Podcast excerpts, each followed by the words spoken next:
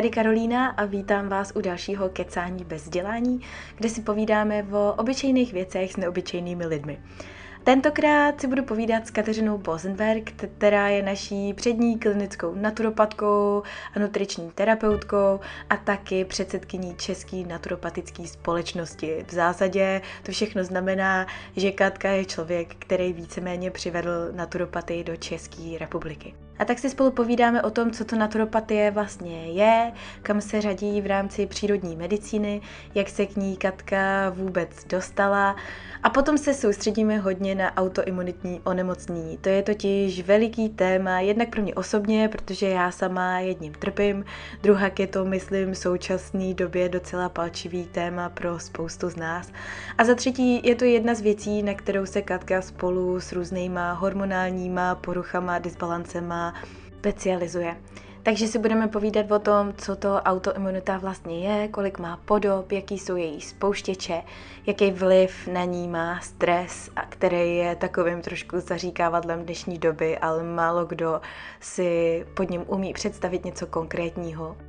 Dotkneme se toho, proč jsou vlastně všechny tyhle ty onemocnění dneska tak běžný, stejně jako nejrůznější potravinové intolerance, a jak se v tom všem orientovat a nějak správně nastavit stravu už od malička u našich dětí. Ještě než začneme, tak se s váma chci ale podělit o jednu novinku a to je můj nový podcast, který se jmenuje Opening Up a je to vlastně taková anglicky mluvící ségra tady kecání. Mým prvním hostem byla Leonie Dawson, kterou ode mě už možná znáte, protože to je taková moje veliká australská bláznivá inspirace, takže pokud by vás to zajímalo, najdete Opening Up na iTunes, za chviličku snad už i na Spotify, anebo na mém anglickém webu, který najdete na karolínadobrovská.com.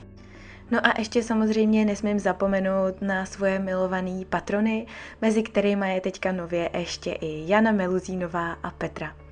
Holky, hrozně moc vám všem děkuju, protože díky vám mi to všechno dává mnohem větší smysl a dělám to s mnohem větší radostí.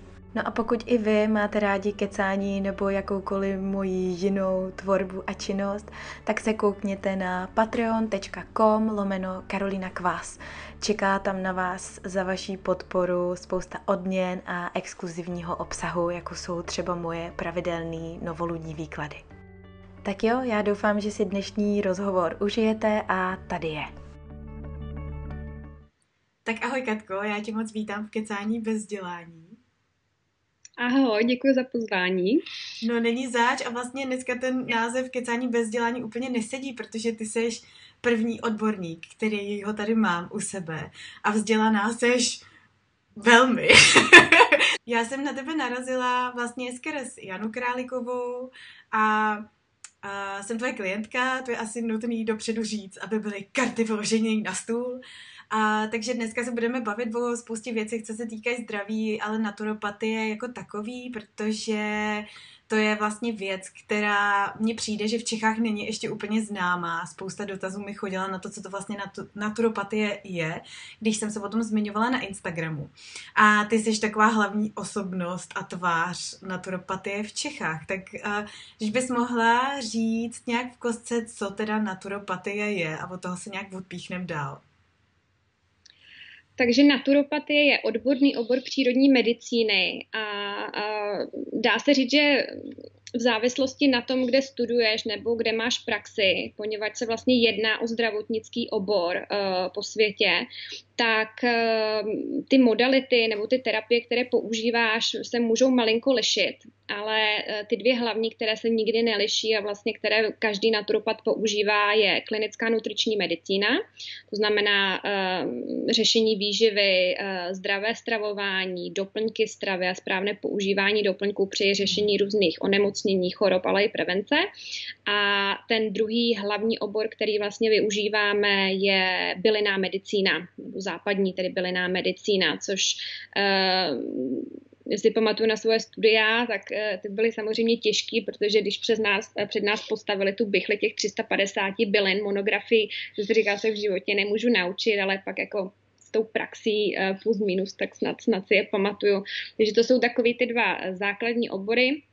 No a kdybychom se třeba podívali do Kanady, tak tam ještě naturopaté využívají část TCM, tradiční čínské medicíny, uh-huh. která um, akupunkturu a, a vlastně jakoby určitý diagnostický uh, pomůcky. Kdybychom se podívali do Indie, tak tam zase naturopaté ještě k těmhle dvou základním uh, terapiím používají klasickou ayurvedu, jogu, uh, dýchací cvičení.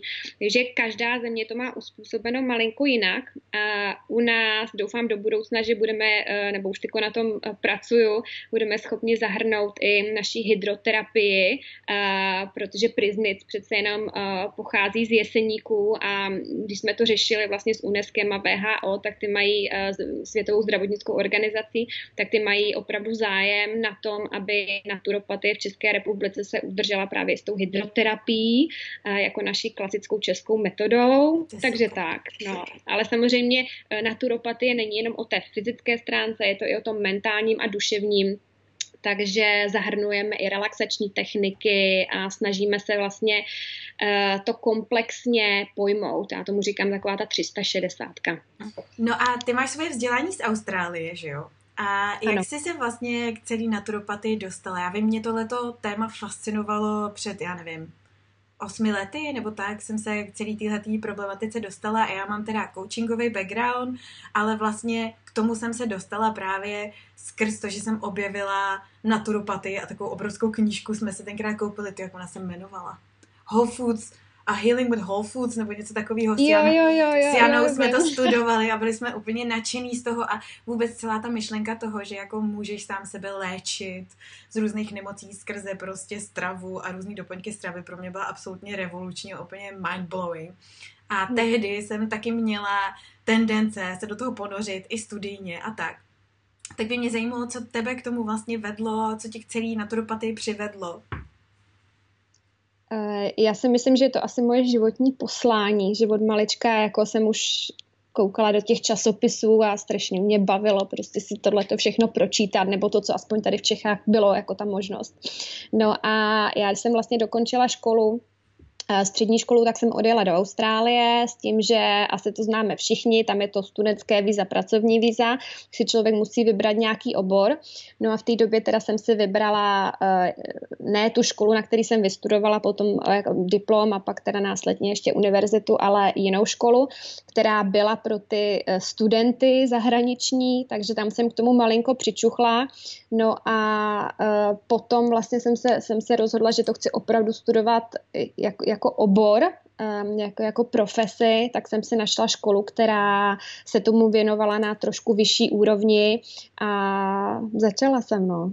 No to je docela dobrý, to já jsem vůbec nevěděla, že tady jde takhle studovat na studentský víza, protože většina lidí, co znám, tak dělají maséry akorát, nebo něco takového. Jo, jo, hele, hele, prosím tě, to je vlastně dneska před, uh, kdy já jsem, no to je dneska před 20 lety, protože já jsem vlastně odjela do Austrálie před 20 lety, takže nevím, jestli ještě, ještě hmm. ta možnost je nebo ne, ale v té době, v té době jo, no. Tak to už je spousta věcí dávno úplně jinak, no. Mm, no. A, a co je ta věc, která tě na tom fascinuje, jako ta tvoje vášeň, ten prostě to gro, ten hlavní hluboký důvod toho, proč tě to baví a tohle zajímá? Uh, hele, uh, tak asi samozřejmě uh, lidi, kteří jsou v té pomáhající profesi, tak samozřejmě vidět ten výsledek toho, když uh, ti někdo přijde do ordinace a uh, už je prostě úplně nešťastný, protože mu všichni řekli, že to nejde a pak prostě spolu dokážete, že to jde. A zároveň já vlastně nemám jenom kliniku, ale uh, mám i školu, takže pro mě vlastně mě strašně baví učit studenty a učit to tady v Čechách. Je to vlastně nový obor, který uh, jsem dala dohromady a, a založila a mám bezvadný studenty, jsem na ně strašně pyšná, protože samozřejmě všichni to studují jako uh, sami pro sebe, že bohužel ještě to nemáme uzákoněný uh, jako, jako obor a my jako na ně nejsme úplně jemňounký, uh, you know, uh, teda pardon, anglicky, česky, uh, z, toho, Znám. Uh, z, toho, z toho úhlu, co musí znát, protože my jedeme i podle osnov, které jsou uh, vlastně celosvětově uznávaný a podle benchmarku um, uh, Světové zdravotnické organizace a my potřebujeme samozřejmě vybudovat základnu naturopatů um, v České republice, aby jsme mohli ukázat, že opravdu eh, prostě ty znalosti mají a že, že můžeme být eh, doufejme eh, na stejné úrovni, jako jsou nutriční terapeuti, ale samozřejmě s, vyšším, eh, s větším přesahem hmm. eh, do té přírodní medicíny a můžeme tak vlastně odlehčit tomu zdravotnickému sektoru a, a, a nabídnout vlastně službu a integrovat se do systému a nabídnout službu a řešení možná některých zdravotních problémů, která, na které ta konvenční medicína úplně nemá ty správné pomůcky a terapie. Hmm. Hmm. No, takže uh, baví mě být s klientama a baví mě vlastně je, jim pomáhat, ale zároveň mě strašně baví to učit a ty znalosti rozšiřovat dál. Hmm. Hmm. Víš, to mě přivádí k otázce, protože je zajímavý, že ty si vlastně říkala, že když někdo přijde do ordinace, a to zní tak jako exaktně prostě velmi medicínsky, že jo, ale zároveň teď si mluvila o tom, že třeba ta škola není uznaná legislativně a, a ty Ježíš, credentials, no vidíš, teď to taky neumím no. říct česky. no, prostě a vlastně by mě, zajímalo by mě, kde teda naturopatie v Čechách teďka stojí, protože co já vím, nebo minimálně mně přijde, že takhle to vnímá většina lidí, tak je to součást alternativní medicíny, ale to je jako obrovský pytel věcí, že jo, kam se řadí hmm. třeba právě naturopatie, která mně osobně přijde jako velmi exaktní, velmi podložená věc, až prostě nějaký jako mm, ozdravování pomocí aur a čaker, jo. Takže eh, jak to teda teďka je s postavením naturopatie v Čechách? Eh, já když jsem, eh, takže já jsem vlastně před 20 lety odjela do Austrálie, tam jsem 10 let žila a pak jsme se s manželem vraceli před 10 lety, už jsem tady 10 let v Čechách, zpátky do Prahy. Já když jsem přijela, tak jsem si myslela, že naturopatie funguje vlastně úplně stejně jako v Austrálii, naivně. A tak uh, jsem prostě šla na první kliniku a, a teď jsem jim prostě říkala, super, tady budu pracovat. A zjistila jsem, že vlastně nikdo neví, co to je naturopatie. A promiň jenom, že tě uh, přeruším, ty jsi měla praxi v Austrálii už za sebou nějakou i... Ano. Jo, jo, jo. Ano, no, no. Uh, takže už jsem prostě jako by si najela do toho systému, nebo do, do takového toho, co jsem si myslela, že, že funguje v Austrálii, to musí jako nutně stejně fungovat tady, což samozřejmě teda jsem zjistila, že nefungovalo a že nikdo neví, co ta naturopatie je. Tady uh, byl uh, praktikován obor naturopatie, uh, bych řekla od uh, 90. let, a já samozřejmě to nechci jako nějak pomlouvat nebo prostě byl to ale typ terapie, který byl vybudován uh, uh, spolkem lidí, kteří spíš než aby Nebyla to naturopatie, která se praktikuje všude po světě. Byl, mm-hmm. tato, tenhle spolek lidí použil termín naturopatie, aby vlastně mohl prodávat svoje vlastní výrobky a mhm. nějakou terapii ale není to to, co vlastně bychom, k čemu bychom vlastně to, co oni dělají, mohli přirovnat uh, nikde jinde. Mm-hmm. Je to mhm. takový to napojení na různé přístroje, uh, kde vás změří, uh, řeknou vám, že máte 50 tisíc parazitů v těle a mm-hmm. že, že samozřejmě to všechno musí vyčistit, nejlépe uh, pouze vlastně jenom pořád stejnou tinkturou nebo dvouma nebo třema doplňkama, které jsou uh, z multilevelu, takže je tam prostě pravý naturopat. to zní. no, no, no. A pravý naturopat vlastně uh, má jako první, má uh, na srdci péči klienta a ne zisk. Jo? A pokud jste tlačený multilevelem, že musíte tři, prodat 3 plus 1 za měsíc, jinak vám to tam bude stát, anebo že si prostě musíte vydělat těch 30 nebo 40% tak uh, to už není naturopatie. A naturopatie určitě není o měření uh, nebo na jednom přístroji a, a, a nic jiného. Naturopatie je opravdu odborný obor, studujete to 4 roky na na univerzitě denní studium není to něco, co se dá vystudovat za víkend anebo za, za dva měsíce. Prostě to, to není možné. Uh, tak a teď, teď jsem zapomněla tu otázku. A jak, jak je to teda teď? Ty jsi přijela do tohohle toho stavu z Austrálie, si říkala. Tak. A do toho, tak, a do tohohle jsem teda tak, do toho jsem přijela a zjistila jsem, že uh, to je teda ta naturopatie. Takže já jsem postupně založila asociaci Českou naturopatickou společnost, kde teda veřejnosti opravdu uh, vysvětlujeme, co naturopatie je. Eh, jaký opravdu ty credentials ten naturopat musí mít, co všechno musí mít vystudováno a na našich stránkách máme seznam lidí, kteří už to mají vystudováno. To znamená, že když někdo chce jít eh, k terapeutovi, který má za sebou 3-4 roky eh, studia, Eh, tak, jak je tomu v zahraničí, nebo velice blízko, tak jak je tomu v zahraničí, tak ty jediný naturopati, kteří jsou takhle vystudovaní, jsou vlastně u nás na webových stránkách. Mm-hmm. Takže postupně to měníme. E, myslím, že se to lepší, že se začínáme dostávat do povědomí a dokonce teď budeme mít e, 12.10. první konferenci, na kterou se mi podařilo pozvat za mě světové špičky. Opravdu budeme mít bezvadný řečníky, bezvadný speakery a je to na téma prevence civilizačních chorob. Uh, takže samozřejmě všechny zvu. Super.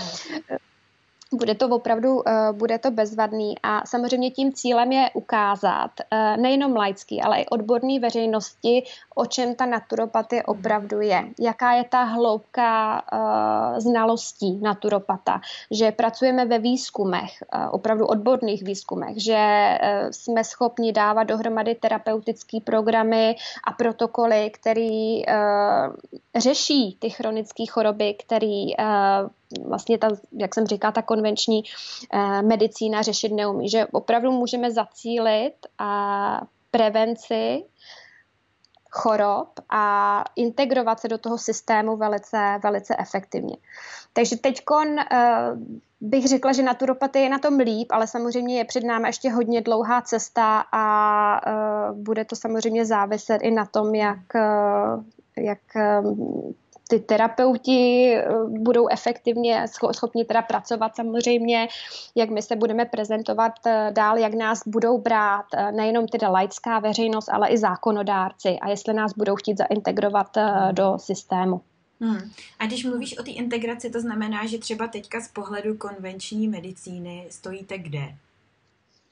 Z pohledu konvenční medicíny jsme mimo zdravotnictví, takže my samozřejmě i v Čechách tak pracujeme, my dodržujeme zákon, takže samozřejmě, eh, jak se říká, nefušujeme lékařům do řemesla v žádném případě, ale chceme ukázat, že tu odbornost máme, aby, aby věděli, že v momentě, kdy prostě by tady bylo pozitivní stanovisko, tak mm. my velice rádi eh, se integrovat budeme a budeme vyjednávat o těch podmínkách, jak by to bylo. Protože ve světě, v Austrálii, to takhle funguje. Vlastně 80% eh, bych řekla, jako celosvětově je zaintegrováno. Hmm. A mimo jiné, ještě, což si myslím, že je bezvadná informace, Světová zdravotnická organizace má zájem na tom, aby se tradiční čínská medicína a naturopatie staly součástí primární zdravotní péče. Mm-hmm. Protože každý člověk má uh, právo na to vybrat si péči, zdravotní péči, jakou chce. Mm-hmm. Takže to je teď obrovská debata a bude to vlastně jeden z hlavních bodů. Teď v září uh, bude valná hromada nebo setkání a dokonce myslím si, že se bude účastnit i náš minister zdravotnictví, tak uvidíme.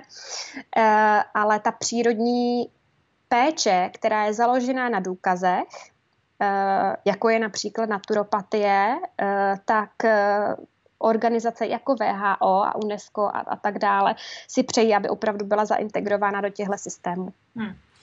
Do jaké míry vám tohle tu pozici a tohle, respektive spíš tu snahu asi o tu integraci zkomplikovaly teďka ty nedávné skandály v Čechách právě, které se týkaly různých alternativních uh, metod a přístupů a hmm. mám pocit, že to natočila česká televize, jak se infiltrovali do nějaký kliniky somatické medicíny, mám pocit, a jak mm-hmm. tam mhm. prostě trošku oblbovali pacientku tím, že eh, dostane ze sebe rakovinu tím, že jí prostě vykadí, nebo co to bylo za nějakou absurditu. Jo, jo, jo. A dovedu jo, si tak... jako představit, že to váš obor asi pravděpodobně taky dost ovlivnilo, ne? Protože přece jenom jako co se týče nějakého veřejného vnímání, tak vy asi jste vnímaný pořád jako alternativní medicína taky, ne? Ano, my jsme vnímáni jako alternativní medicína a já ten termín úplně nemám ráda a vlastně eh, třeba, když tohle řešíme na mm, ne, mítincích eh, Světové naturopatické federace, tak eh, to je, to je vlastně jeden termín, který my se snažíme změnit, protože my eh, do alternativní medicíny my úplně nepatříme. My nejsme alternativní medicína, my jsme medicína, my jsme naturopatická profese. Hmm. Naturopatická profese je minimálně stejně stará nebo vlastně starší než klasická zdravotnická hmm. profese a má úplně stejný uh, počátek u Hippokrata. Hippokrates používal naturopatii. Mm. To, že samozřejmě jsme se potom uh, od 18. 19. století začali posouvat do chemie a samozřejmě nám do toho vstoupil uh, business, uh, farma a tak dále. Mm. Technologie, já samozřejmě nemám nic proti konvenční medicíně, že to vůbec jako nechci nějak negativně uh, se, se o, vlastně o tom vyjadřovat, ale je strašná škoda, že se zapomnělo na, na, to, na, tu, na tu přírodní. Takže my určitě jako naturopatická profese si zaslouží místo vedle konvenční medicíny a my, což je vlastně naše práce na té uh, celosvětové globální úrovni s WNF, Světovou naturopatickou federací, tak doufám, že se tam dostaneme. Hmm. Je, že spíš no. ji vnímáš možná jako komplementární než alternativní, dalo by se říct. Tak, v tuto chvíli doplňkovou. My samozřejmě, přesně jak jsi to eh, říkala, s, s těma uh, dvouma situacemi, co byly hmm. odvysílané na, na ČT, tak uh, samozřejmě o tom víme. Pro nás to byl takový jakoby impuls toho, aby jsme si opravdu uh, hmm. dávali pozor na to, jak naturopaty je prezentovaná, hmm. je, co klientům řekneme, ale já si dávám, to je vlastně jedna věc, co se všichni u mě ve škole naučí od začátku, aby přesně věděli ty pravidla toho, co ano a co ne a kde, kde je ta míra. Eh, té pomoci, eh, kdy hmm. je potřeba, aby člověk šel k lékaři, že opravdu pracujeme, dodržujeme zákon a pracujeme v rámci prevence. A žádný z mých terapeutů nebo našich terapeutů by si nedovolil uh, reagovat tak, jak uh, prostě reagovali tihle, tihle lidi uh, v, v těch reportážích. Hmm, no, hmm. dáváme se na to opravdu velký pozor, protože my se tady chceme uchytit a chceme ukázat, že to děláme dobře. My nechceme problémy, my chceme hmm. opravdu spolupracovat. Jo, jo. Takže vidíš... Takže, tak, Promiň. Ne, ne, ne, ne jenom, jenom doufám, že, že i takhle budeme vnímaný a že, se na, že, že vlastně takhle nás bude vnímat ta odborná konvenční medicína. Hmm. Hmm, hmm. A e, kde třeba vidíš právě tu linii nebo tu hranici mezi tím, kdy jako je dobrý se snažit o nějaký přírodní, v uvozovkách přirozený přístup k věcem a kde už je dobrý vyhledat právě tu konvenční medicínu, včetně léků a ruzných technologií. Dá se to jako vůbec nějak univerzálně říct, nebo je to asi individuální hmm. případ od případu? Je to, Přesně tak, je to individuální, eh, nedá. A zase, kdybych pracovala v Austrálii, kdybych měla kliniku, tak jsem úplně v jiný pozici hmm. a budu na klinice, buď to tady jako naturopat, zdravotník, anebo integrovaný s lékařem. Hmm. A když ten klient přijde, tak si všichni sedneme a tam naprosto běžně funguje to, že lékař řekne, ne, tohle ještě není na léky, pojďme strava, pojďme dát byliny, eh, pojďme zkusit a, B, C. A teprve potom, když je to bez úspěchu, eh, tak eh, samozřejmě jakoby nastává ta, ta lékařská klasická lékařská péče. No, jsem u jakýchkoliv akutních obtíží, pokud teda samozřejmě nejsou nějak extra závažný, teda pardon, naopak, pokud nejsou, uh, pokud nejsou ne tak závažný, pokud nejsou mírný, tak uh, když se někdo zlomí nohu, tak samozřejmě potřebujeme uh, jít na operaci, potřebujeme jít do nemocnice. Ale i když mám nějakou běžnou chřipku nebo zánět močového měchýře, tak často se to dá vyřešit přírodní cestou než abych musela brát antibiotika, antivirotika. To je třeba teď ještě jedna naše iniciativa, která už běží z VHO a WNF, tu už máme vlastně hotovou a teď máme celosvětovou e, osvětu uh, ohledně nadužívání antibiotik, takže uh, to bych ti když tak potom dala web, kdyby jo. se někdo chtěl uh, podívat, máme to krásně zpracovaný a je tam návod na to, jak, jak pracovat. Není to jenom pro léky, je to i pro lékaře, pro mm. organizace a tak dále. Takže vždycky individuálně, no. Ale, všechny odkazy že... budou určitě potom dole, bude uh, každý se moc podívat na všechno. Mm. Jo, jo. No, no víš, to je no, zajímavé, ale... že jsi mluvila o té spolupráci tady v rámci Austrálie eh, na nějakých klinikách, protože vlastně to, jak já jsem se k tobě dostala, byl právě přesně opačný, spíš eh, takový český scénář z toho, co ty popisuješ, protože já mám autoimunitní poruchu štítní žlázy a právě jsem se dostala eh, k lékaři, k odborníkovi, endokrinologovi, který byl právě jako velmi zavřený všem jiným cestám, než jenom braním léků, tak jsem začala hledat, no a protože právě jsem teda dostala uh, echo a dobrou referenci na tebe, tak jsem se spojila s tebou, přestože teda paradoxně jsme každá na druhém konci světa. Ale, takže ono to tady taky jako ve všech případech nefunguje úplně stoprocentně, ale tohle to je vlastně úplně super oslý můstek k tomu dalšímu tématu, který jsem s tebou chtěla probrat a to jsou ty autoimunitní onemocnění, protože mně přijde, že to je na jednu stranu jako teďko zaříkávadlo úplně na všechno že vlastně kam se podíváš, tak uh, strašná spousta věcí, onemocnění chronických nemocí má autoimunitní původ. A na druhou stranu je to jako obrovská neznámá a vlastně nikdo jako neví, co s tím, kde se to vzalo, proč se to děje. A do jaký míry se to právě dá léčit tou konvenční medicínou, většinou vlastně se spíš dovíš, že se to moc léčit nedá, že se to dá spíš jako udržovat a podobně. Takže uh, mě by zajímalo, jak ty ze svého pohledu naturopata uh, právě vnímáš autoimunitní onemocnění. Co to vlastně teda je? máš, na to, máš na to pět vteřin. Eh, hele, uh, autoimunitní onemocnění, asi, asi máš pravdu, asi se s tím setkávám častěji, než třeba dejme tomu před uh, sedmi, deseti lety. A um, já osobně si myslím, že je to kombinace faktorů a takhle, když se podíváme na autoimunitu jako takovou, a, a je to úplně jedno, jestli, jestli to je štítnice, jestli to je revmatoidní artritida, tak my musíme nutně uvažovat o uh, pěti možných aspektech.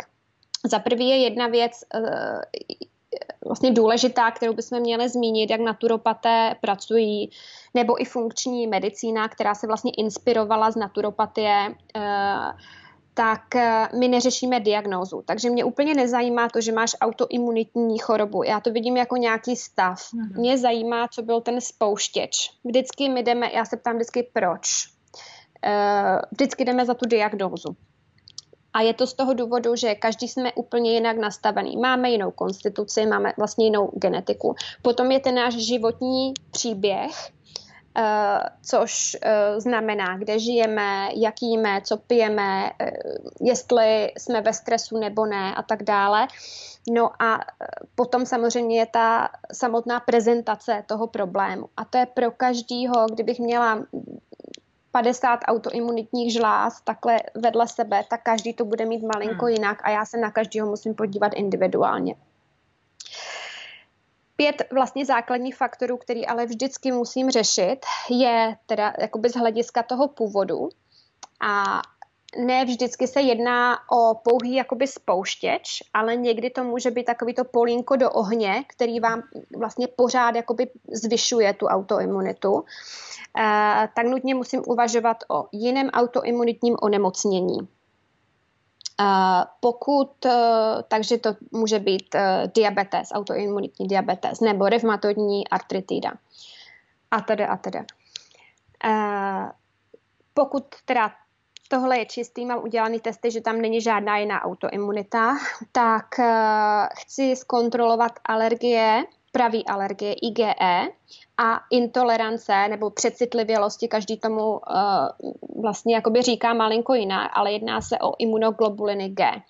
Ty imunoglobuliny G mi pořád vlastně můžou dráždit uh, tu imunitu. Pořád se jedná o imunitně zprostředkovanou reakci. U opravdu skoro každý autoimunity, nebo já bych řekla u každý, kterou jsem řešila, tak budeme řešit zažívání a propustnost střev poněvadž, eh, což už asi posluchači slyšeli nesčetněkrát, zhruba 75-80 imunitního systému mi sedí ve střevech. Když budu mít propustnost, samozřejmě pak se můžeme bavit o mikrobiomu a o diverzitě mikrobiomu, jak nás ovlivňuje, neovlivňuje zvyšuje, snižuje zánětlivost, jak v tenkém, v tlustém střevě, pak jednotlivé látky, butyráty a tedy a tedy. To všechno je potřeba otestovat a zjistit, aby jsme věděli vlastně, co se v těch střevech děje a jak eh, to tělo reaguje. Eh, takže to je druhý aspekt. IgG, IgE a eh, zdraví zažívacího traktu. Další jsou patogeny. To znamená viry, bakterie, případně i parazitální infekce. Že já se vždycky klienta ptám, jestli si vybavuje, že zhruba 6 měsíců nebo rok předtím, než se rozjela ta autoimunita, měl uh, otravu jídlem, uh, nějakou, nějaký, nějaký zvracení, průjem a tedy a tedy, jestli prostě proběhla nějaká takováhle intenzivní uh, infekce. Uh, potom, anebo samozřejmě, jestli hodně cestuje do zahraničí nějakých exotických zemí, protože tam zase ta, to riziko těch parazitálních infekcí je vyšší, případně jestli hodně suši a teda a teda. Že tohle taky musíme mít vlastně zkontrolováno, protože opět mi to může uh, rozhoupat, rozhoupat vlastně tu autoimunitu. Ale zároveň uh, já ráda vidím i uh, testy virologie takový, jako je, jsou EB, vericitomegalo, poněvadž zase je to, nebo může to být to polínko do ohně. Azlo. Hmm. Velice často mají uh, klienti, nebo třeba s tou autoimunitní štítnicí spíš klientky, uh, zvýšený, uh, zvýšené azlo, což je vlastně marker na streptokoka. Hmm. Že už je to zase autoimunitní reakce, nepřímá, ale zvyšujeme to dráždění na tu štítnici a tím hmm. pádem se mi zvyšují protilátky. Uh, takže to jsou ty patogeny. No a další jsou toxiny, a to je samozřejmě obrovský téma. My se asi úplně ne tak často budeme setkávat s nějakou akutní intoxikací nebo zatížením těžkými kovy eh, nebo vtaláty a, a pesticidy a tak dále. Ale to chronické podprahové zatížení, to kdyby jsme udělali vzorek moči zase těm 50 ženám s tou autoimunitní štítnicí, tak tam plus minus budou mít všichni. Je to ve vodě. Voda opravdu mě, by měla být uh, filtrovaná. Všichni by měli mít vlastně filtr na vodu, protože ta voda dneska není čistá. I to, co vlastně vyjde z té laboratoře, uh, kdy tady, tady budeme napojeni na nějakou městskou čističku, tak to není to není čistá voda. To obsahuje minimálně v dnešní době 50 až 70 toxických látek. Například tu štítnici halogenů nebo i jiných uh, strumigenů, které tu štítnici budou oblivňovat. Jsou to léky, které ty lidi můžou brát, které zase opět rozjedou autoimunitu nebo vyčerpají ten organismus. Je to ovoce, zelenina nebo jídlo obecně, které bude plné zase pesticidů, no a samozřejmě vzduch, který dýcháme. Jo? Takže je to, je to prostě, je to to, to je prostě problém. No a ten poslední, který teda ne, na co nesmíme zapomenout, je stres. Eh, a ten stres eh, úplně, že by stres způsobil tu autoimunitu jako takovou. Já jsem za těch 15 let viděla jednou.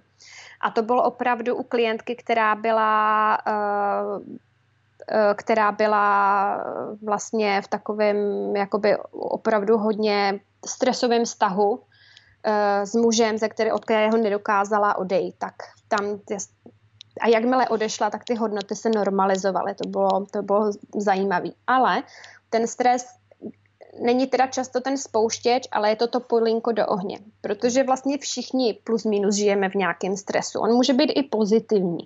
Nás ta práce může bavit, ale nebo máme dítě, který samozřejmě milujeme, ale pořád si na, dáváme pozor, aby mi někde nespadlo, aby si neublížilo, jestli teda bude mít tu svačinu, nebo jestli snědl snídaní a teda a teda. Takže může to být pozitivní a pak může být negativní, například v práci nebo zase ve vztahu, nebo cokoliv, cokoliv jiného. Takže těchto těch pět oblastí je strašně důležitý rozebrat s tím klientem hodně dopodrobná a snažit se vlastně najít uh, ten původ, nebo tu nejpravděpodobnější oblast a potom tu oblast detailně otestovat ideálně poněvadž eh, tam potom s tím můžeme pracovat. Mm, mm. Ještě jsem nezmínila třeba u těch toxinů um, kosmetický, uh, kosmetiku, uh, šampóny.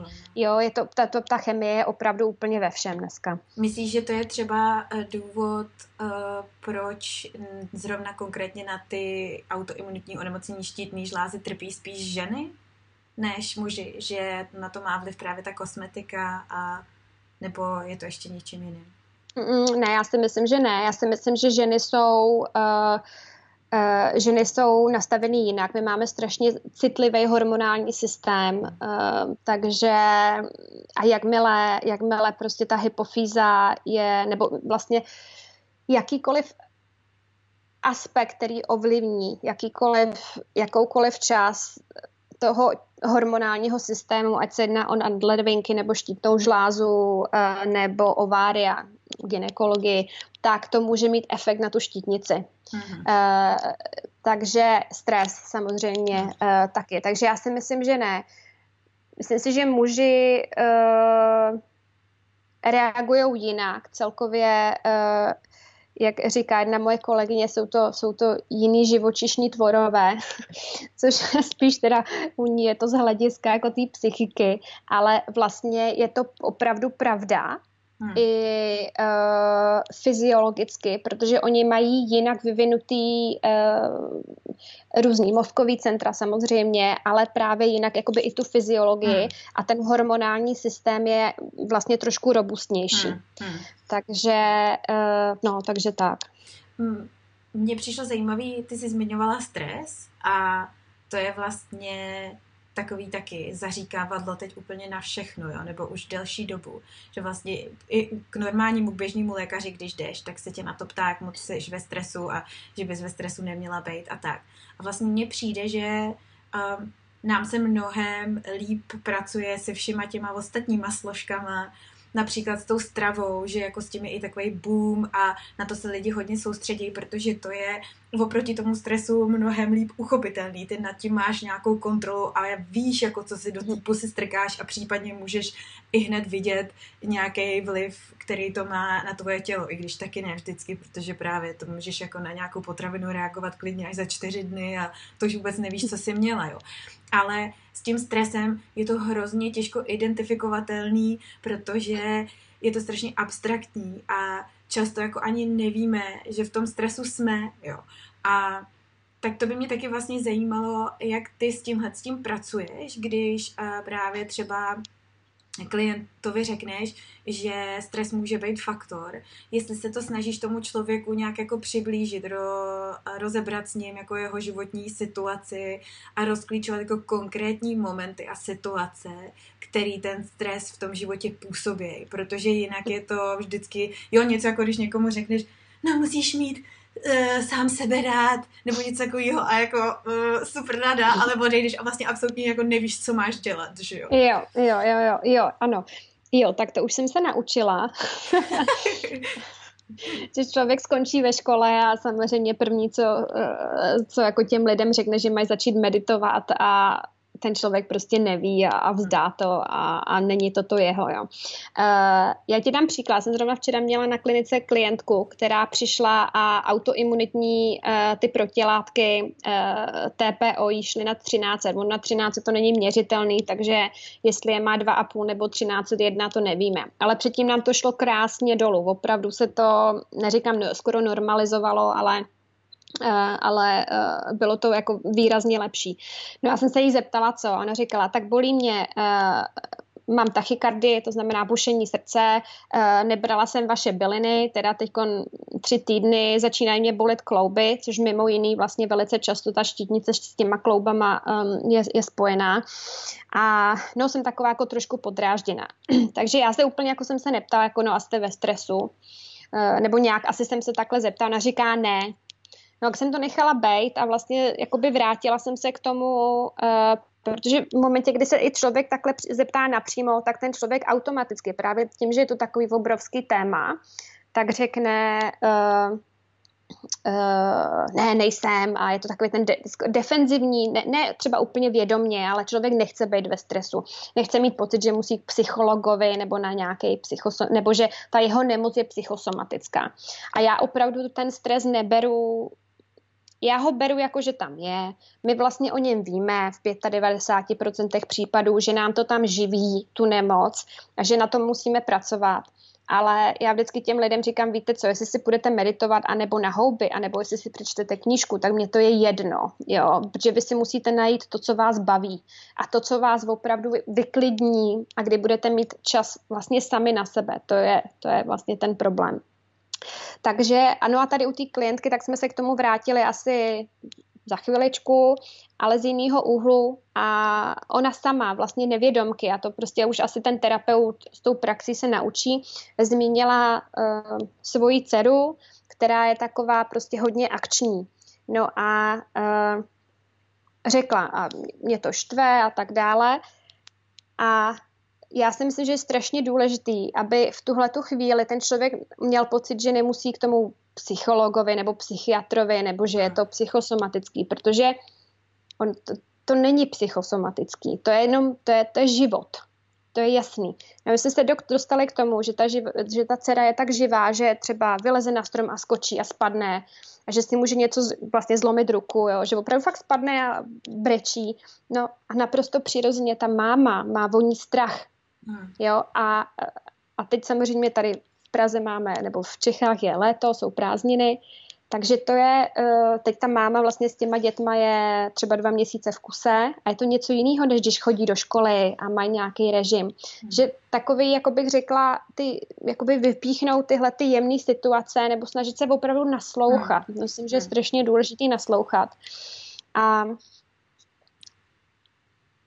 já si myslím, že strašně uh, za mě ano, já tu jako psychosomatiku beru, ale pokud terapeut řekne, když mi nebudete meditovat uh, každý den hodinu, tak já už vás nechci vidět, tak to je špatný terapeut. Protože terapeut by se měl snažit najít cestu pro toho člověka, přečíst ho, snažit se ho nějak přečíst a najít tu cestu, která mu bude vyhovovat. A samozřejmě třeba doporučit nějakou jinou terapii. Říct, hmm. dobře, tak pojďte tadyhle k mojí kolegyni, ta dělá coaching, anebo hmm. chcete to zkusit sám. Já jako je nenutím na nějak, nějaký terapie, hmm. ale mm, no, myslím si, že eh, ten stres je tam vždycky, ale Možná, že, možná, že to je ta past, protože vlastně člověk jako pod tím stresem si představuje nějaký velký věci. Já to tak taky často hmm. mám, hmm. jo? Že, že když se řekne stres, tak si jako představíš hmm. buď nějakou velkou hádku, nebo že se něco stalo, musela jsi něco řešit, ale vlastně přesně málo kdy tě napadne, že jsou to tyhle ty malý každodenní mikrosituace, které jsou v zásadě úplně banální ale přesně vlastně jako už ti to tu krev trošičku ohřeje mm. a potom jako se sklidnit je hmm. vlastně relativně dlouhý proces pro to tělo a když se takovýchhle situací na, za den nakupí víc a ještě navíc taky často jsi jako už vůči nim i otupělá, že, jo? že už je nevnímáš ani jako stres, hmm vlastně, protože jako hmm. tvoje vědomí to někam odsune, aby si vůbec přežila. Hmm. Protože kdybys měla každou cestu autobusem do práce vnímat jako stresující i vědomě, no tak prostě se složíš, že jo, psychicky hmm. hned druhý den, co chodíš do práce. Ale vlastně jako fyziologicky to stres pořád je. A, hmm. Tak to je hrozně zajímavý a ty teda uh, jakoby um, řešení z tvýho pohledu není, že musíš meditovat, protože přesně já to mám tak, že já jakmile si řeknu, že začnu meditovat, tak si z toho udělám další bitch a je to pro mě vlastně paradoxně další stres navíc, který mě ještě víc stresuje k tomu všemu, co už se děje.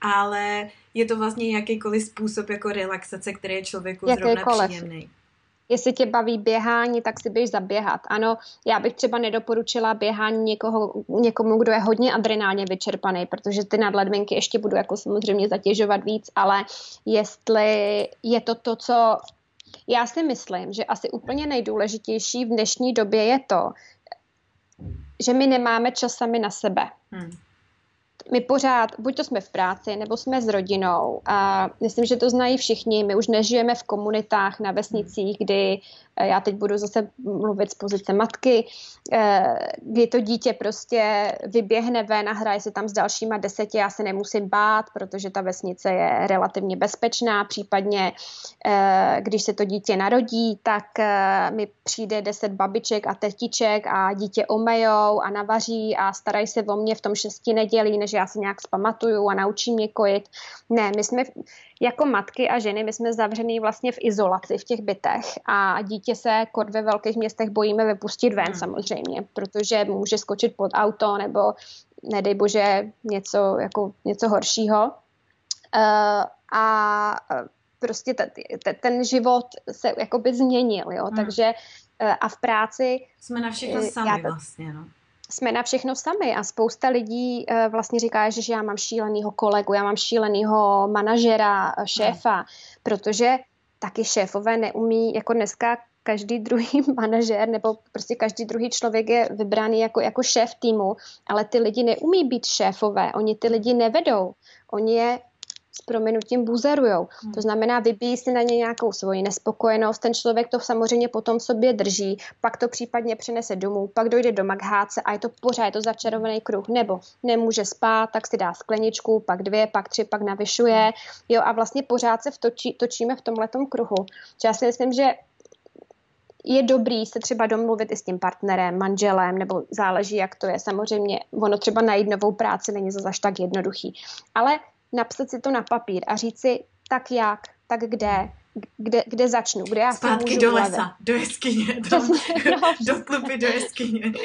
No a najít si a zkusit si najít opravdu aspoň jednou za týden, nebo ideálně dvakrát za týden, třeba hodinu, hodinu a půl, která bude jenom moje a já budu dělat to, co mě baví. Mám nějaký hobby, nebo jdu se projít, ne, cokoliv, no to je právě cokoliv to je. potom i začarovaný kruh toho, že ty už máš vlastně toho policajte i ve své vlastní hlavě a že jako kolik z nás, i když ten volný hmm. čas má, tak si vlastně nedokáže dopřát právě třeba nic nedělat nebo dělat něco jen no, tak jasně. pro zábavu a místo toho prostě sjíždíš Instagram nebo nějakou kravinu děláš a vlastně přijde mi, že třeba ten information overload je vlastně taky jako hrozný stresový faktor, který je jako, hmm. jo, jo, jasně to, že trávíš čas na sociálních sítích, o tom se teď mluví hodně, že tě to stresuje, ale vůbec i to, kolik informací si na tebe line furt ze všech stran a máš hmm. pocit, že to všechno musíš vědět a mít rozhled, Hele. tak to je jako další prostě, to fakt ti chce bouchnout hlava z toho úplně. No, víš co, nakonec, nakonec si každý k tomu musí dojít sám. Hmm. Hmm. Já můžu dát tu radu a, a já jako většinou uh, mluvím z vlastní i zkušenosti, takže ono je to nějak, ale do té doby, dokavať se ti to v té hlavě nepřepne, hmm. tak to budeš dělat pořád stejně. Hmm. Tak, je, je, je, prostě je to tak. Takže hmm. najednou musíš někde začít. Hmm. Je dobrý nedávat si velký cíle, říct, dobře, tak teď tady vyp, vypnu wi v celém bytě odejdu z práce, si, rozvedu se k tomu. A... Přesně, jo. Ale začít si, začít si něčím, něčím prostě no. jednoduchým a postupně a ono je to taky mimo jiný o plasticitě mozku, což znamená, že vlastně my si vytváříme nový spojení a můžeme vymazat ty staré návyky. Hmm. Úplně nejdůležitějších je první deset dní. Hmm. Ten uh, druhý, vlastně ten druhý velký uh, jakoby krok je 42 dní. A když vydržíš tu změnu jeden rok, tak ty staré návyky se ti hmm. úplně vymažou. Hmm. A proto se třeba detoxy dělají na 10 dní, že jo, mhm. nebo takový mhm. jakoby základní. Je to nějaký pokus o to, že ty se zbavíš toho návyku, nebo t- toho vlastně, co, co tě tam mysl jakoby nutí, k čemu, k čemu tě nutí a začneš to dělat jinak. Mhm. Takže to možná bych třeba jako doporučila najít si jednu věc a zkusit jí dělat 10 dní v kuse, třeba i s tou meditací, kdyby to někoho bavilo, když tam nemusí sedět hodinu a meditovat. Hmm. Ať si zavřou oči na pět minut hmm. denně, ale ať to udělají 10 dní za sebou. Jo? A oni už pocítí, už pocítíte vlastně jako tu změnu zhruba po čtyřech, pěti dnech. A najednou to tělo si začne říkat o víc. A najednou to bude 10 minut a pak 15 minut. Hmm. Jo? Ale třeba někomu ta meditace vůbec nesedne, podle konstituce bude potřebovat něco jiného. Tak ať začne běhat. A tak ať si nemusí hned vyběhnout na 40 minut a zničit se no, a pak ho všechno bolí, ani si nesedne na židli. Prostě. Přesně, ale ať si začne 15 minut a za týden si zvedne na 20 a to tělo se dostane prostě do hmm. nějakého režimu. 80% úspěchu je začít. Hmm. Hele, hmm. Eh, když se ještě vrátím k té autoimunitě, do jaké míry jsou tyhle ty onemocnění tou přírodní cestou v uvozovkách jenom udržitelný a do jaký míry jsou třeba opravdu léčitelné tyhle ty věci, hmm. jako že se dají prostě třeba zvrátit i. Hmm. Hele, tak to nevím. To uh, já bych řekla zase úplně individuální. Hmm. A velice často taky lidi přijdou a mají zvýšený ty autoimunitní markery, že je tam náběh na tu revmatoidní artritidu nebo uh, lupus nebo prostě nějaký, nějaký takovýhle autoimunity. A opravdu ten faktor je někde jinde, že srovnáme ty hormony, srovnáme to zažívání a ono to úplně vymizí. Jo. Samozřejmě uh, je to něco jiného, když přijde uh, člověk, který má vyloženě už rozjetou revmatoidní artritidu pět let a teď bere ty šílené léky, tak tam většinou to je udržitelný, ale nevratný. Uh-huh. Na druhou stranu, kdybychom se třeba bavili o roztroušené skleróze, tak eh, doktorka Wolsová, eh, američanka, která sama vlastně měla tu nejtěžší formu roztroušené sklerózy a už eh, se vlastně nezvedla z, z vozíku, ale ještě to nechtěla vzdát, tak se vrhla na výživu a doplňky stravy a vyvinula protokol, který dneska už tisícům lidí a samozřejmě i jí teda úplně ten organismus zregeneroval. Ona dneska zase běhá, funguje, má naprosto čistý markery a dá se říct, že myslím, že plus minus si to přesně nepamatuju, je 10 let v remisi. Mm-hmm. Tak zase konvenční medicína ještě není připravená na to, aby eh, řekla dobře, je to léčitelné onemocnění, protože tam ještě mož, buď to je to malý vzorek lidí, anebo to prostě nepovažují až za tak hmm. jakoby eh, důležitý. Každopádně dostala grant od americké vlády na další výzkum, což si myslím, že jako hmm. je obrovský posun. A uh, já myslím, že jako postupně se to bude zlepšovat. Jo? Ono potom hmm. taky je, hele, um, každý člověk je úplně jiný a já to úplně, já to odhadnu, jak mi ten člověk přijde do ordinace buď to ze sebou chce nebo nechce něco dělat. A u těchto těžších onemocněních je to fakt kompletní změna životního hmm. stylu. Oni se musí začít stravovat jinak. Oni musí chodit na krevní testy co 6 měsíců. Musí brát doplňky stravy. A spousta lidí na to není připravený. A, a je vlastně jednodušší si vzít ten prášek. Hmm, no jasně. Jo, takže to, to, je, to si myslím, že je takový jako velký problém uh, u lidí, kteří nejsou připravení tu hmm. kompletní změnu udělat. Ale když ji udělají, tak ty výsledky jsou fantastický. Hele, a co se stravy týče, tak uh, těch intolerancí, alergií a tak, tak to je vlastně další věc, která teďka je všude, tak tady v Austrálii, tak tady máš bezlepkový a bezlaktózový věci a, a tak v každé restauraci v Čechách se to tak jako postupně um, zajíždí, ale vlastně taky ten boom už jako proběh minimálně, co se šíření informací týče. A s tím jde samozřejmě ruku v ruce to, že spousta lidí tvrdí, a hlavně jako ze starší školy a generace, že tohle je všechno taková móda, že to jako opadne, že je to marketing do velké míry a tak. A jak na to pohlížíš ty? Jak ty tohle vnímáš? Bezlepkový věci a dairy free, bezlaktózový nebo bezmléčných výrobků a podobně? Mm. Do jaké míry je to fakt nějaký hype? Na kterým mm-hmm. se prostě veze spousta lidí, nebo je to zase další takový to stéblo, co se ho tonoucí chytá, protože je to prostě relativně jednoduchá věc, kterou si jako vohlídat a mít pod kontrolou oproti právě mm. třeba tomu stresu, nebo mm. abys prostě mm. změnila nějaký těžké věci ve svém životě. A do jaký míry je to opravdu věc, která teďka jako nějak nás všechny ovlivňuje. Je to hele myšmeš úplně všeho, takže hmm. samozřejmě je v tom, je v tom zase biznis a výdělek. Eh, a potom je, eh, takže je spousta firm, který vyrábí bezlepkový, ale pro ten organismus jsou to prakticky toxické potraviny, které by vůbec neměly být pozřený, hmm. protože jsou vyrobeny z kukuřičního škrobu a bramborového škrobu a glukózy a to je zahřáno na, zahřáto na 300 stupňů, takže to je úplně prostě kompletní desaturace proteinů a toxi, prostě změna té přirozené biomolekuly na, na nějakou toxickou látku, kterou to tělo musí zpracovat a já prostě si ty střeva jako tím zalepím akorát a zvýším zánět zase v, tý, eh, v, tý, eh, v tom zažívání a ty jsou třeba nějaký jako chleby nebo co? co tak, přesně spadne? chleby, těstoviny, yeah. hlavně chleby, těstoviny, no. Hmm. Uh, potom nej, nejvíc, nejvíc samozřejmě taková ta největší skupina, na co lidi reagují, jsou obiloviny, jo. Potom je problém, že toho jíme moc. To je další věc. Takže my vlastně bychom eh, měli jíst, eh, co se, když jsme zdravý člověk, který mu plus minus nic není, tak bychom měli jíst kolem 10-15% eh, sacharidů.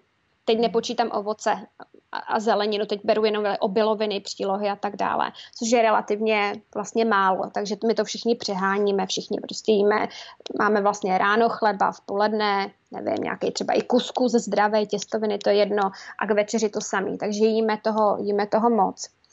Uh, další problém je příběh té potraviny. To hmm. znamená zase, může být plná pesticidů, jak byla hmm. upravená v té továrně. Je to jenom něco, co bylo, co vyrostlo, je to v biokvalitě, je to nasypaný do pytlíku nebo nalitý do kelímku, hmm. a nebo je to něco, co bylo nějakým způsobem upravený, postříkaný pesticidy, geneticky šlechtěný a tak dále. Takže to je taky problém. No a zase už jsme ta generace, hele, vím si generaci našich rodičů, 60, 65, 70, to není ani jeden alergik. To je hmm. výjimka. To jsou kardiaci a diabetici. My jsme alergici, my máme ty autoimunity. Naše děti jsou alergici a uh, mají vlastně často problém s, s tím kognitivním um, autizmy nebo ADHD a tak dále.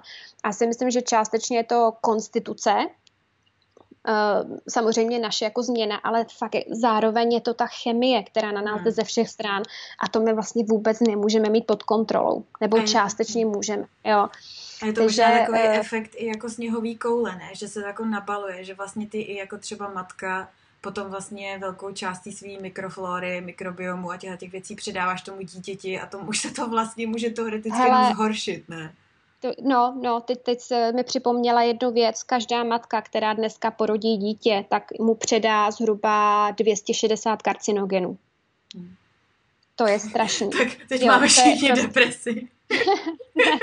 jo, proto chceme jíst biostravu, pokud to jde, nebo proto si chci zkontrolovat těch 12 špinavých, 30 dozen, že jo, každý rok, který vychází. Proto aspoň ty, nej, jakoby ty nejtoxičtější látky chci, ne, nechci konzumovat. Proto nechci konzumovat nic, co bylo nějakým způsobem Eh, rozemletý a pak zahřátý a vytlačený, aby to vypadalo jako nějaký křupínek. jo, prostě chci jíst opravdový potraviny, to je strašně důležitý a musím mít filtr na vodu. Musím, prostě v dnešní době je to naprostý základ. A kdyby nějak, že někdo měl astma nebo tady byly nějaké alergie, tak potřebuju ještě čističku vzduchu, protože kdy trávím nejvíc vzduchu, v ložni, vzduchu, pardon, eh, času. V ložnici tam spím 8, 10 nebo to dítě 10, 12 hodin a to je prostor, který mám kompletně pod kontrolou. Takže já mu můžu dát 12 hodin čistého vzduchu. Jo. A to je prostě bohužel jako doba, ve které dneska žijeme. že ani ta naturopatie nemá Eh, stoprocentní řešení na všechno. Jo. No to je, je to o tom, o tom planetárním zdraví, o zdraví země, o zdraví zvířat, o, o příběhu potraviny, o nás. A o nás nejenom vlastně jakoby samozřejmě na té fyzické úrovni, ale i ty mentální, duševní, spirituální, že úplně všechno. No, je to strašně složitý. Čím hmm. víc toho člověk ví, tak já třeba jako si opravdu občas říkám, Ježíš Mariáně nad něčím nechci přemýšlet, protože kolikrát opravdu seš v tom obchodě a koukáš a, řík, a teď už ti jako sepínají ty souvislosti, jo. Teď no. jsem, ano, je to. No, já taky občas mám pak pocit, že jako jediný řešení je, že lidstvo musí vymřít a tím se to všechno, tím se to všechno jako smásne a už nebude muset no. nikdo nic řešit. No.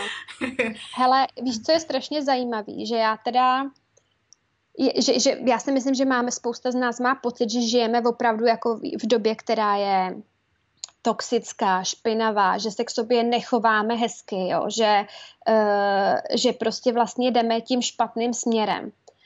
Ale já mám poslední dobou pocit, že je to naopak. Že je tady víc a víc lidí a skupin, který se opravdu začínají o tu planetu líp starat. Opravdu jsou projekty, které jsou protlačované, které by vlastně normálně neprošly. Eh, i lidi jsou k sobě příjemnější, usmívají se. Já si myslím, že když člověk jakoby malinko z toho vystoupí, jak jsem říkala, z toho nějakého jako stereotypu, tak si začne všímat toho a může se připojit k těm, který vlastně tu změnu chtějí. Hmm. Jo, a, a opravdu to vnímám. Takže já jsem v tomhle, já jsem pozitivně naladěná, já si myslím, že se dějou dobrý věci, já si myslím, že to bude dobrý. Asi třeba možná ne pro naší generaci nebo generaci našich dětí, ale třeba doufejme pro generaci dětí našich dětí. Jo, jo, já jsem taky optimista, to já tady takhle ze srandy tohle říkám, když mám svou slabou chvilku, ale ne. jasně, tak to nějak prostě musíme zvládnout, tak konec konců, že jo, jsme nejvíc adaptabilní druh na planetě, tak uh, se prostě přizpůsobíme snad nějak i tomuhle. Ale tak hmm. ještě možná poslední věc, protože pak budeš muset běžet, tak abych tě nezdržovala. Teď jsi to nakousla a to by mě i jako mámu zajímalo. Jak to teda řešíš ty jako máma, situace uh, se svojí dcerou a co se toho jídla právě týče a tak? Protože jako do jisté míry to máš samozřejmě pod kontrolou, zase na druhou stranu nechceš být prostě taková ta hysterická symetrika, co prostě dítě jako veme do ruky něco a ty prostě letíš jako přes celý obchodák hlavně, aby se toho dítě nedotklo a jako jak a kde hledáš tu rovnováhu mezi tím, aby mělo to dítě zdravý vztah k jídlu a nebylo to takový to dítě, co pak přijde na narozeninovou oslavu a prostě dvě hodiny tam akorát jí dort, protože to vidí poprvé v životě a nikdy předtím to nesměl, nesměl mít. A, jo. a zas, aby právě jako si měla čistý svědomí v uvozovkách, nebo zvěděla, že um, prostě to děláš správně podle nějakého svého vnitřního přesvědčení. Jo. Já teď, jak jsi říkala, že dítě přijde na tu oslavu a, a, a stoupne si tam a jí, tak jsem si úplně vybavila naší první návštěvu školky, která teda oni jako jedou styl Montessori a takže tam mají takovou prostě jakoby kuchyňku, tam mají uh, na těch talířkách to jídlo a pak si ho vlastně jakoby vezmou a jdou si sednou tam. Sami se nají a nají se kdy chtějí, jo, že mají tu dopolední svačnu, jakoby prostě máš žla, tak se najes. No a samozřejmě uh, naše, naše malá teda uh, přišla do té školky a stoupla se tam k té kuchyňce a teď tam ty dvě hodiny jako jedla ty jabka a ty nějaký ty krekry a já, uh, a, takže, ale, ale samozřejmě, tak to je, tam teda je relativně zdravý jídlo, že to máme štěstí, ale jasně, no. Hele, jako já si to snažím vysvětlit, nezakazují to, já nechci aby přesně, aby jsme se dostali do fáze, že uh, deset let nic nesmí a pak úplně se utrhne, jsem, jsem jako za mě, já úplně nevidím tohle jako cestu. Takže já jí to nechám ochutnat, No a potom máme nějaký jakoby meze toho, jak často to může mít, hmm. protože vysvětlí mi, že si tím bude kazit zuby, což teď pochopila. Minulý ten chudák měla strach, že budeme vrtat, tak říkám, neboj se. Ale prostě jako ví to, jo, ví to, hmm. že už začí, ale jsou tři, takže ona už začíná jako chápat uh, ty souvislosti, už si to propojuje. Si snažím se jí to vysvětlit, no. Někdy máme klasický hysterák, že teda strašně chce to lízátko, nebo že strašně chce jako třeba nějakou čokoládu, ale ona ví, ona ví, že nesmí, uh, že to prostě nesmí jíst moc často. No, jinak uh, Hmm. Protože, že to není, není zdravý a, a já jsem mi to, ne, že jsem mi to by nechala vyzkoušet, ale prostě měli jsme byly nějaký narozeniny a byla nějaká oslava a teď nevím, co měla, ale prostě bylo to takový to, že jeden den, druhý den, třetí den a prostě nesedlo jí to. Bolelo jí potom břicho a já jsem říkala, vidíš, to je následek toho, že z toho měla hodně. Že samozřejmě přesně seš tam, teď je tam deset lidí, teď ona šíleně řve a teď nechám jí vyřvat, nebo jo, je tam takový ten balans mezi hmm. tím, tak jako plus minus to nějak člověk hlídá, dá tomu nějakou hranici, něco jsem jí povolila, ale vlastně víc než normálně. Hmm. Hmm. Nebylo jí z toho špatně, ale pak jí jakoby bolelo jí břicho dva dny a říkám, no to je ono, no. Takže hmm. ona jako tou zkušeností se naučila hmm. a teď jako záleží, jak se probudíme, ale většinou, většinou jako si to nechá vysvětlit. No já no. totiž právě přemýšlím i nad věcma třeba, který jsme probírali i my spolu, protože právě Josefína měla taky nějaký zažívací potíže už od miminka vlastně malinkýho a že často jsou ty věci i takový jako um, counterintuitivní, jak se to řekne česky. No prostě, že jako selským rozumem to člověka úplně nenapadne, protože třeba já se jí právě snažila od malička spát, že jo, čerstvý ovoce, čerstvou zeleninu a nakonec se ukázalo, že vlastně jako ona často má ty průjmy z toho, že má prostě moc vlákniny, že toho ovoce má moc, jo. A to hmm. třeba mě by prostě nenapadlo, ty máš pocit, jako, že hmm. tomu dítěti dáváš zdraví věci, že jo. A teď hmm. přesně jako zorientovat se v tomhle a najít nějakou, nějakou rovnováhu mezi tím, že prostě dítě chce jahody a pak chce borůvky a pak se potkáš na hřišti a tam mají eh, jablíčka a tamhle mají tohle a tamhle a ty máš pocit, že vlastně mm. jako no tak to je v pohodě, dítě jako jí čerstvý ovoce, čerstvou zeleninu, že jo? Mm. Nebo nebo mě napadá taky uh, třeba děti, které mají nějaký právě speciální výživový uh, nastavení nebo režimy, třeba bezlepkový děti a tak. My jsme to teď taky zkoušeli být bez lepku s Josefínou, protože má takovou vyrážku prostě na rukách a po těle tak nám uh, to doporučila jako tip, že to mám, mám zkusit.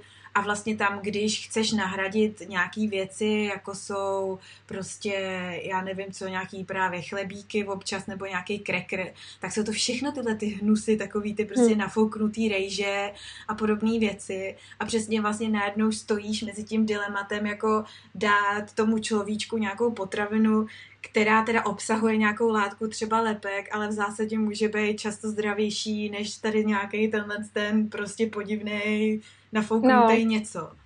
Tak eh, hmm. víš, tohle to jako je pro mě často vlastně složitý se v tom zorientovat, navíc proto, že to dítě, že jo, prostě si to jako samo taky nespojí ve dvou letech, hmm. že když si no. dá maliny a na to jahody a na to banan a na to jabko, takže se prostě za dvě hmm. hodiny potom šíleně pokadí, že jo. No, jasně. Ale já si myslím, že to asi potom už je dobrý si o tom s někým pobavit. Jakože, hmm. jako my, my, jsme, jako my jsme si řekli a vlastně snažili jsme se eh, zjistit, co a jak. Vždycky je dobrý si napsat jakoby ten celodenní jídelníček. Hmm. A já jsem jako zastánce toho, že jako moc to nepřekombinovávat, jo? Hmm. že opravdu třeba v každém snídaně, oběd, večeře, mám tam třeba tři až pět ingrediencí, hmm. který mi to hlavní jídlo vytvoří a ta svačina se skládá z jednoho, dvou, no. že jakoby net, netláskám, jo, ale chápu, když přesně potom jdeš na hřiště a ty děti tam mají něco, tak to chtějí vyzkoušet, že potom mm, jako si myslím, že je to malinko složitější přes s tím bezlepkem to máš pravdu. Hele, pokud za mě, pokud dítě vyloženě není celiak, nebo tam není prokázaná alergie, což se dá vlastně dneska testovat od zhruba 13. měsíce věku, i přesto, že doktoři řeknou, že do tří let jako ne, ale dá se to, ty imunoglobuliny vlastně se začínají tvořit kolem, uh, kolem téhle doby, takže už uh, se to testovat dá, tak uh, ono často stačí krátkodobá eliminace na zaléčení střev. Jo, takže ty to vyloučíš zhruba na tři až čtyři týdny, dobře, tady to přežiju na nějakých přesně jak říkáš, možná ne úplně až tak ideálních náhražkách, ale já si myslím, že dneska už jsou k sehnání, jako že se, že se dají najít kvalitní, jenom třeba v Čechách není až takový, bych řekla, dobrý výběr, jako vím, že eh, je v Austrálii. A pokud mi ta vyrážka zmizí, pokud to zaléčím, tak většinou potom to dítě je schopný, nebo i dospělý člověk, jednou, dvakrát ne, eh, jednou, dvakrát za týden si dát eh, ten lepek bez toho, aniž by to způsobilo hmm. tu reakci ale je potřeba zaléčit ty střeva a to je to, co nikdo nedělá. To je to, co vlastně uh, často, nebo i jsem se setkala uh, s tím, kdy mi chodí z jiných klinik um, klienti, kdy se udělají se testy na IgG nebo eliminace nebo na mikrobiom, ale neudělá se zaléčení střev. To znamená, že já sice nejím to, co mě dráždí, ale nevytvořím tam ten ochranný biofilm a tím pádem ta reaktivita, reaktivita mi tam zůstává. Hele, propustnost třeba a reaktivitu má 99% lidí dneska. Jo, protože prostě nežijeme v čistém světě. Říkám, nepijeme filtrovanou vodu, nejíme biopotraviny, nemáme šanci třeba ekonomicky, že si tady mamka je na mateřský vydělá nebo dostane 12 tisíc měsíčně, to, za to nekoupíš biopotraviny. Hmm. Že není to úplně ideální, ale dá se to řešit eliminací krátkodobou, to se to prostě se přežije ty tři týdny, to jenom ten rodič musí chtít a potom a musí se zaléčit ty střeva. A potom hmm. se hodně, hodně vlastně ty imunitě uleví a mizí exémy, mizí vyrážky, a potom si to musím udržovat. No. Musím třeba pravidelně být nějaký probiotika nebo jiný doplňky a ty děti uh, vlastně kolem třetího roku jim dozrává imunitní systém. To znamená, oni, to je takový, jak se říká, puberta, z něčeho vyrosteš, tak i vlastně ta imunita, ten první jako opravdu velký kus práce, který to tělo má za sebou, je zhruba v těch třech letech hmm. a je to vidět, že po těch třech letech ty děti se uh, jakoby imunitně nebo celkově to tělo se začne chovat malinko jinak vůči třeba rezistence vůči patogenům nebo ta reaktivita na ty potraviny, ale samozřejmě zase opět každý je malinko jiný. Hmm. Někde je potřeba víc podpory nutriční a stravou a někde bylinou samozřejmě, někde, někde, někde ne. No. Takže uh, Dá se to, dá, dá. Je potřeba si opravdu s tím promluvit o něk, s někým, kdo tomu rozumí a udělá to dobře. Od A do Z. Ne jenom jakože částečně, že teď samozřejmě začínají být populární v Čechách teda uh, testy uh, různých takových těch funkčních laboratořích. Takže ono to stojí nějaký peníze, může to stát 5 tisíc, ale i 15 tisíc. A ty kliniky z toho mají profit, samozřejmě, velký profit. A uh, když udělají jenom ten test, ale neznají ten protokol, hmm. což teda bohužel jsem zjistila, že často takhle je, tak je to problém, hmm. protože dobře, oni zkásnou ty peníze za ten test, ale vlastně neodvedou tu, neodvedou tu péči dál, no. Hmm. Hmm. Je to tak, jako bohužel ještě, ještě tady to tak je, ještě pořád prostě vyděláváme na tom zdraví, no, což jako mě osobně strašně mrzí, ale tak ono je to tak do jistý míry jako... asi všude, jako, že no. když se člověk podívá na Ameriku třeba a tak a vlastně spousta lidí, raz, dva, tři, spousta lidí by to tak možná vnímalo, když by přijeli z Čech tady do Austrálie, protože na rozdíl od Čech tady si spoustu té normální běžný zdravotní péče hradíš vlastně z vlastní hmm. kapsy, hmm. že jo, a tak. Takže ono, hmm. zase na druhou stranu, jako ono, za co jiného by si měl člověk zaplatit, než za vlastní zdraví, že jo? A tam potom je akorát prostě důležitý načrtnout tu linku nějakou etickou a morální, tak aby hmm. to ještě pořád no. byla pomoc a nebylo to jako sdírání někoho z kůže, no. No, no, no, no, no, hmm. přesně. A já si myslím, že jako to lidi už poznají, jo, že, že jako doufám, doufám, že jo, doufám, že rozeznají firmu nebo praktika, kde vidí, že platí dvakrát, třikrát tolik, než eh, co by to mělo stát. No. No, Každopádně my u nás v asociaci máme bezvadní terapeuty, takže... Teď, teď se to zrovna chtěla říct. jo, jo, jo. tak jo, Katko, tak já ti moc děkuju za no, ráda se rozhovor a tady za osvětu jo. a děj se krásně. Jo, děkuji moc. No. Doufám, že mě ještě někdy pozveš. Já mám pocit, že jsem jo. řekla asi tak uh, eh, 5% toho, uh, co, bych, uh, co bych chtěla. Já mám tak, taky tak, ještě spoustu tak, otázek, tak jo, možná to ještě zopakujem. třeba, třeba, třeba mi i teďko přijdou nějaký dotazy konkrétní, i co by lidi zajímalo. To mě když tak dejte vědět, jo, jo, jo, co to je, to je vždycky fajn. To si myslím, že je bezvadný, protože to je, uh, potom můžeme to zacílit. Tak, tak jo, tak děkuju, tak ahoj. Děkuju. Ahoj, ahoj. Tak já doufám, že se vám dnešní kecání líbilo. My bychom bývali s Katkou povídali ještě hodiny, ale bohužel nás tlačil čas. Nicméně, pokud by vás tohleto téma zajímalo dál, chtěli byste slyšet víc o autoimunitních onemocněních, třeba i o nějakých konkrétních, dejte mi vědět, protože já se s Katkou ráda spojím znovu a můžeme to všechno ještě probrat.